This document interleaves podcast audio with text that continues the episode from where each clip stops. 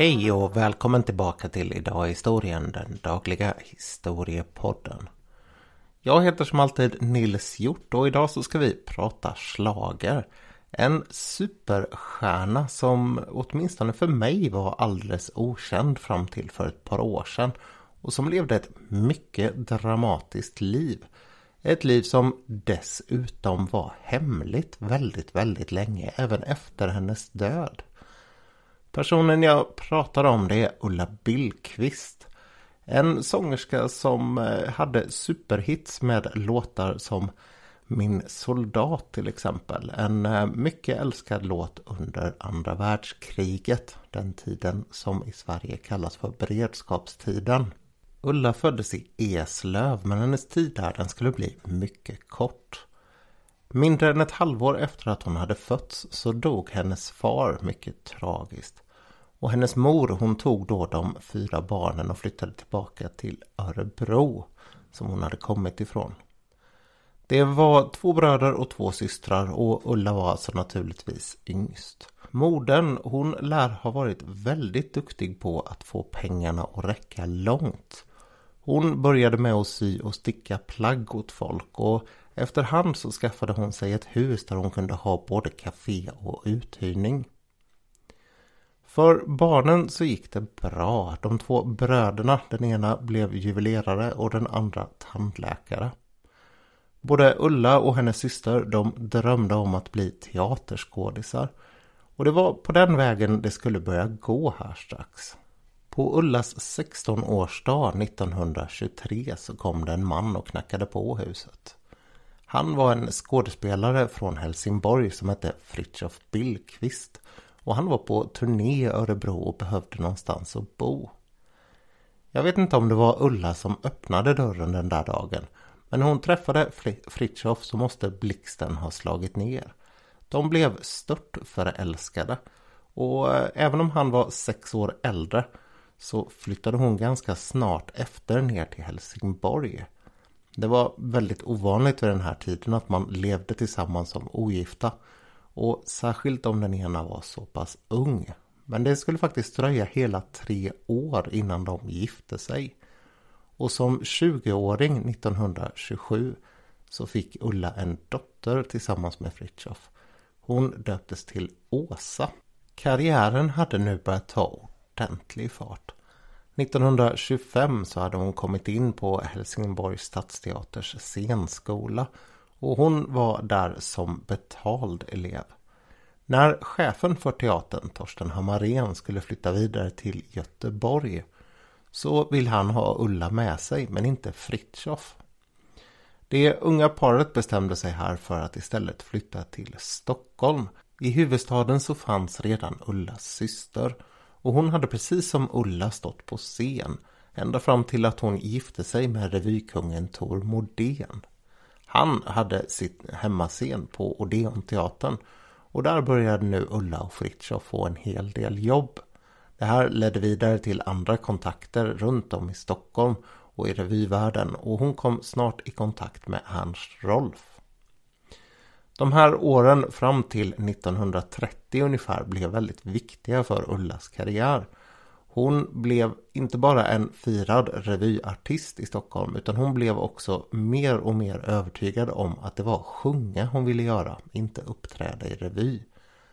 En av de sista revyerna hon gjorde innan hon fick sitt, eller tog sitt uppehåll från scenen på det sättet 1930 gjorde hon ihop med en ung debutant som hette Sara Leander.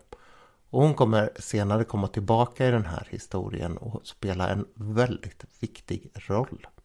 1929, året innan, så hade Ulla också spelat in sin första låt. Eller som man sa på den här tiden, sin första skivsida.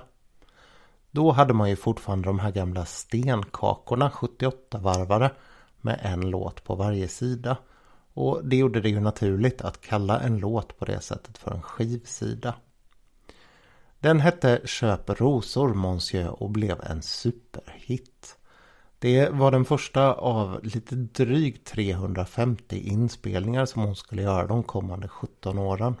De inspelningarna började man göra ganska fort. Redan i december 1929 så åkte hon ner till Paris för att göra några nya inspelningar. Men bolaget som då hade fångat henne de hade en svensk filial som ganska kort därefter gick i konkurs. Hon skulle istället skriva under för Columbia, det amerikanska bolaget som hade ett underbolag i Sverige. Och det var där som hon skulle bli en riktigt stor stjärna. Hon stannade på det bolaget i de kommande tio åren och hon drog in väldigt mycket pengar åt dem. Redan 1932 så skilde sig Ulla och Fritjof. Och det finns de som menar att de gjorde det därför att hennes karriär hade börjat gå så pass mycket bättre än hans så att det slet på relationen. Ulla hon väntade i fyra år innan hon gifte om sig och den nya maken han hette Volmar Sjögren. Ulla tog förutom dottern som nu var nio år med sig sitt efternamn från det gamla äktenskapet. Hon bytte aldrig till efternamnet Sjögren. Och Volmar han hade en dotter som var lika gammal. Även det här äktenskapet lär ha varit ganska stormigt. Alla Ullas makar har i efterhand sagt att det var så. Hon kunde vara fruktansvärt charmerande och hade tydligen en helt otrolig eh, karisma runt omkring sig och utstrålning. Men hon kunde bli fruktansvärt arg mot sina äkta män och det är någonting som alla tre har sagt. Vi kommer snart till den sista av dem. Äktenskapet med Volmar det höll fram till 1942, alltså lite drygt sex år. Och det, det, är lite intressant när man tittar på vem han var och vad han gjorde. För om man tittar på hans äktenskap så var han gift hela fem gånger. Från 1926 till 1974. Och han är aldrig eh, ensam längre än ett år.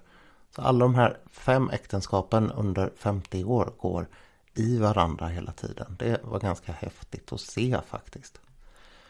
Nog om det sidospåret. Ulla hon gifter 1943 om sig. Alltså året efter att hon skiljer sig från Volmar. Och den här gången så gifter hon sig med en man som heter Gunnar Hahn. Han är musiker, kompositör och han är också den som har spelat ihop med henne under lång tid. Hon har nu lämnat Columbia och istället gått över till Sonora. Och det är väldigt mycket så hänger det samman med ett uppträdande hon gjorde 1939. Hon hade nämligen då varit med i en revy igen första gången på ganska många år. Hon gjorde ju en paus 1930. Och i den här revyn så fanns det en man med som hette Nils Perne. Och han hade där skrivit en låt som hette Min soldat. Den här låten den sjöngs där av en annan kvinna. Men eh, när han ville släppa den som låt, som slager så eh, ville han att det var Ulla som sjöng den. Hon gjorde det här på ett sätt som gjorde att det faktiskt blev en av 1900-talets stora hits i Sverige. Den såldes något otroligt mycket under andra världskriget, inte bara i Sverige utan även utomlands. 1973 när man gjorde den här filmen någonstans i Sverige så var den här låten titelspår. Så det var ytterligare en generation som där kom i kontakt med den. Just de här orden någonstans i Sverige sjunger hon i låten. Och det är någonting som spelade väldigt stor roll under beredskapstiden. Det var ju väldigt många svenska män som då var iväg för att skydda landet ifall det blev någon attack. Och ingen fick egentligen veta var de fanns. Så om föräldrar, fästmö eller fru skulle skicka brev så fick de bara skriva ett fältpostnummer. Och sen sorterades det och skickades till rätt förläggning. Därför så sa man väldigt ofta att den här mannen då som man saknade var någonstans i Sverige. För Ullas del så var andra världskriget en framgångstid får man väl säga. Succé eller på att säga, det vore dumt. Eh, en framgångstid. Hon reste runt i Sverige och uppträdde för alla de här som låg ute beredda för krig. Och mannen som hade hand om det här det var Folke Bernadotte. Han som sen skulle bli känd med de vita bussarna. Så när kriget var slut och Ulla var kanske som mest känd så kunde man tänka sig att hennes liv var på topp. Men det var det verkligen inte. Hon var precis på väg in i sin tredje skilsmässa. Relationen med Gunnar Hahn hade bara hållit i tre år. Paret de hade dessutom köpt sig en liten herrgård i närheten av Trosa. Och i början av 1946 så brann den ner. Det gick länge rykten om att det var Ulla själv som hade orsakat eller kanske medvetet tänt den här branden som ledde till att huset förstördes. Med huset så förstördes också alla hennes klipp och minnen och sådana här saker från karriären. Så hon tog det här väldigt, väldigt hårt, både beskyllningarna och förlusten. Dessutom så hade hon sålt en väldigt kär sommarstuga för att ha råd att köpa den här herrgården. Ulla beskrivs också som en perfektionist. I allting hon gjorde både musikaliskt och socialt så var hon väldigt noggrann med att ha kontroll. Och det här det har gjort att hennes inspelningar är väldigt uppskattade. Hon eh, är känd för att kunna plocka fram väldigt mycket av en känsla i en text och att få låten att berätta mer än vad den bara gör med ord. Själv så var hon aldrig nöjd med låtarna. Hon tyckte alltid att man kunde göra saker bättre. Och hon fortsatte vad jag förstår livet igenom att ihop med en sångprofessor öva sin röst och öva sitt uttryck. Hon hade dessutom en ganska svår scenskräck. Och hennes första man tror jag det har berättat i efterhand att hon hade väldigt svårt att se hur alla de andra på scenen kunde le oberört efter ett färdigt nummer medan hon själv våndades. Det här lär ha gjort att hon började ta någon form av stimulantia för att få bort scenskräcken. Vilket ju knappast är en väg som brukar bli billig för kroppen och psyket i det långa loppet. Men vad som var värre för henne, det var privatlivet. För bakom alla de här tre relationerna, de här tre äktenskapen, så hade hon hela tiden antingen varit lesbisk eller bisexuell. Det här är en sida av hennes liv som för den stora allmänheten inte blev känd förrän så pass sent som 2010. Då gav en man som heter Lars Zackrisson som är både journalist och har skivbolag ut alla hennes låtar igen och han hade tio år tidigare träffat en kvinna som hette Britta Konradsson. Britta och Ulla de hade på 1930-talet träffats i en ateljé i Stockholm där det hölls en hel del fester för folk som var både homosexuella och bisexuella. En lite sådär hemlig underground-rörelse. Och det här gjorde också att de blev väldigt förtrogna vänner. Så den här Britta Konradsson, hon visste väldigt mycket om Ullas privatliv. Och det var någonting som Ulla alltid hade varit väldigt noga med att skydda. Enligt Lars så var det precis som att öppna en tryckkokare den här Britta väl berättade. Allting kom ur henne, eller ja, nästan allting. Hon vet nämligen vad det var som hände den där dagen när Ulla begick självmord. Men hon vägrade att berätta hela sanningen. Vi ska backa bandet här lite och se vad det var som hände egentligen. Helgen den 6-7 juli så skulle Ulla ha uppträtt på Folkets Park i Karlstad. Men hon kom aldrig dit. Det här gjorde såklart arrangörerna oroade och även om det var känt att hon hade scenskräck så var hon alltid väldigt noggrann med att göra vad hon hade lovat.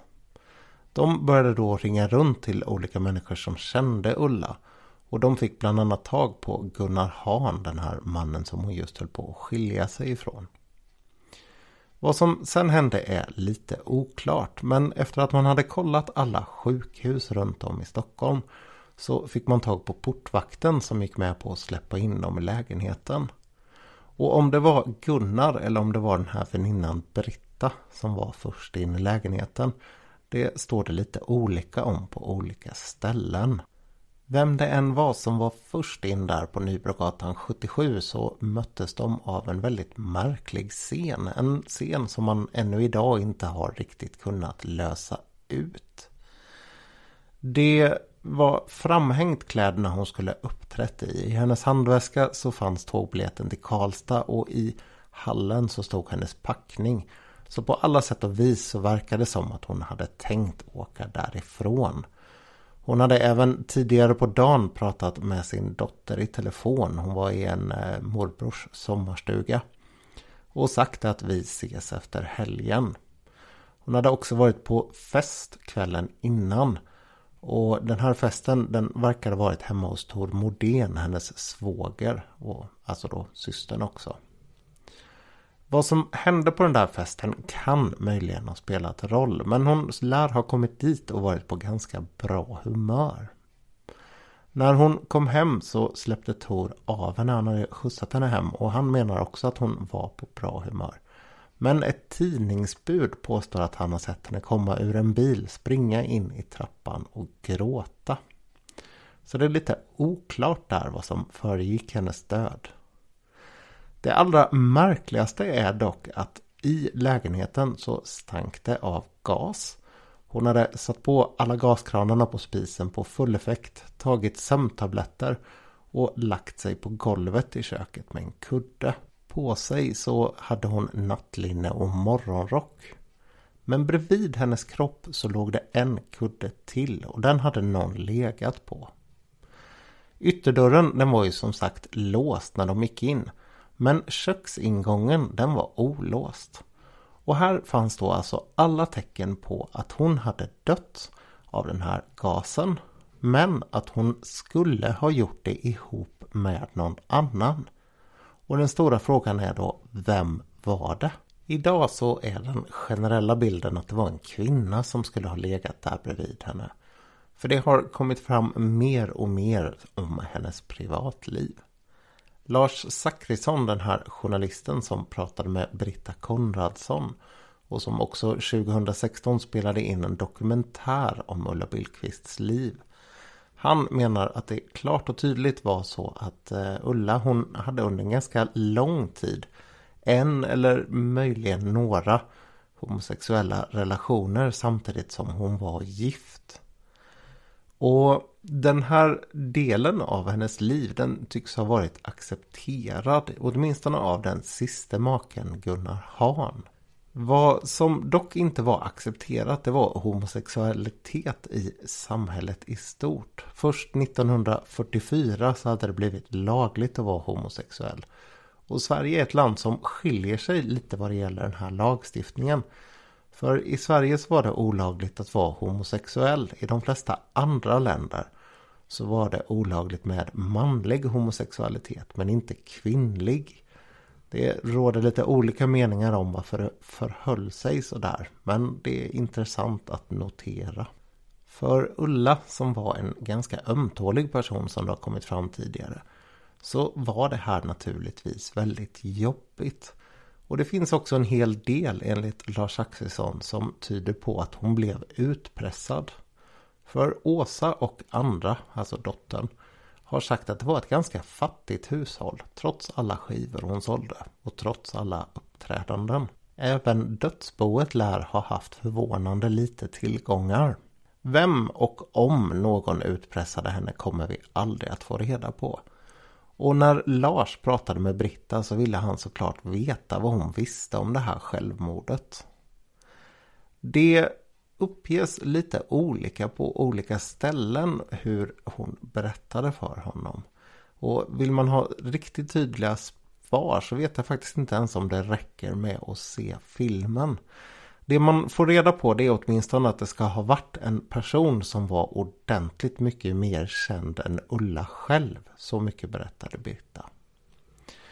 Och det här det pekar ju ganska tydligt åt ett håll. Därför att 1930 som jag sa tidigare så hade hon uppträtt ihop med Sara Leander. Och de hade en väldigt lång och väldigt tät relation efter det här. Åtminstone periodvis.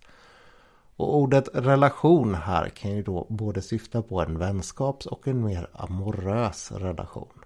Vilket av dem det var, det finns det ingen idag levande person som kan säga med säkerhet.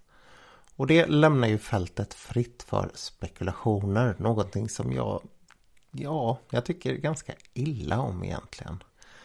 Det är intressant att försöka ringa in vad som är den mest rimliga lösningen. Men längre än så behöver vi nog inte gå. Vi kan konstatera att det finns ett namn och att det är en väldigt känd person, Sara Leander. Men det finns ingen som säkert kan säga att det var på det där sättet. Intressant är istället att eh, hennes goda vän Hasse Ekman, alltså Gösta Ekmans son och den yngre Gösta Ekmans pappa. Han kände väldigt tydligt till Ulla Billqvists liv. Och redan några år efter, jag tror den hade premiär 1950, möjligen 1949 så gjorde han en film som väldigt tydligt handlar om en kvinna som har en lesbisk relation och vars liv blir ganska förstört av det här. Den här filmen har man i efterhand tydligt förstått att den hänger ihop med Ulla Billqvists liv. Och att den också är ett slags eh, beskrivning av att homosexuell kärlek kan vara någonting väldigt vackert. Det finns en motpart i den här filmen som är heterosexuell men som istället beter sig väldigt illa mot kvinnor. Och det där är ju faktiskt ganska banbrytande vad det gäller svensk film. Idag så har Ulla Billqvists minne fått ett uppsving bland främst unga feminister och hbtq-människor. Och dessutom så hålls hennes namn levande av ett stipendium eller en stiftelse som finns i hennes namn. Den började 1984 och dela ut pengar till eh, unga kvinnliga artister. Och att läsa vilka det är som har fått det där det är som att läsa en lång lista av bäst av svenska kvinnliga artister. Det är alla från Anneli Rydé via Jill Johnson fram till Lisa Ekdahl, Lale och Linnea Henriksson och sådär. Och visst är Ulla Billqvist en person som är väl värd att minnas. Jag kan inte på något sätt säga att jag är särskilt förtjust i hennes musik men hon var något av vår första kvinnliga superstjärna vad det gäller slager och populärmusik. Hon har kallats för en musikens Greta Garbo just för sin storhet men också för mystiken kring hennes liv. Och att se på hennes liv och dessutom fundera på hur pass mycket som har ändrat sig fram till idag gör ju att man faktiskt får bli ganska glad. Nog om Ulla och hennes tragiska öde. Jag hoppas att vi alla hörs imorgon igen. Tills dess, ha det så gott.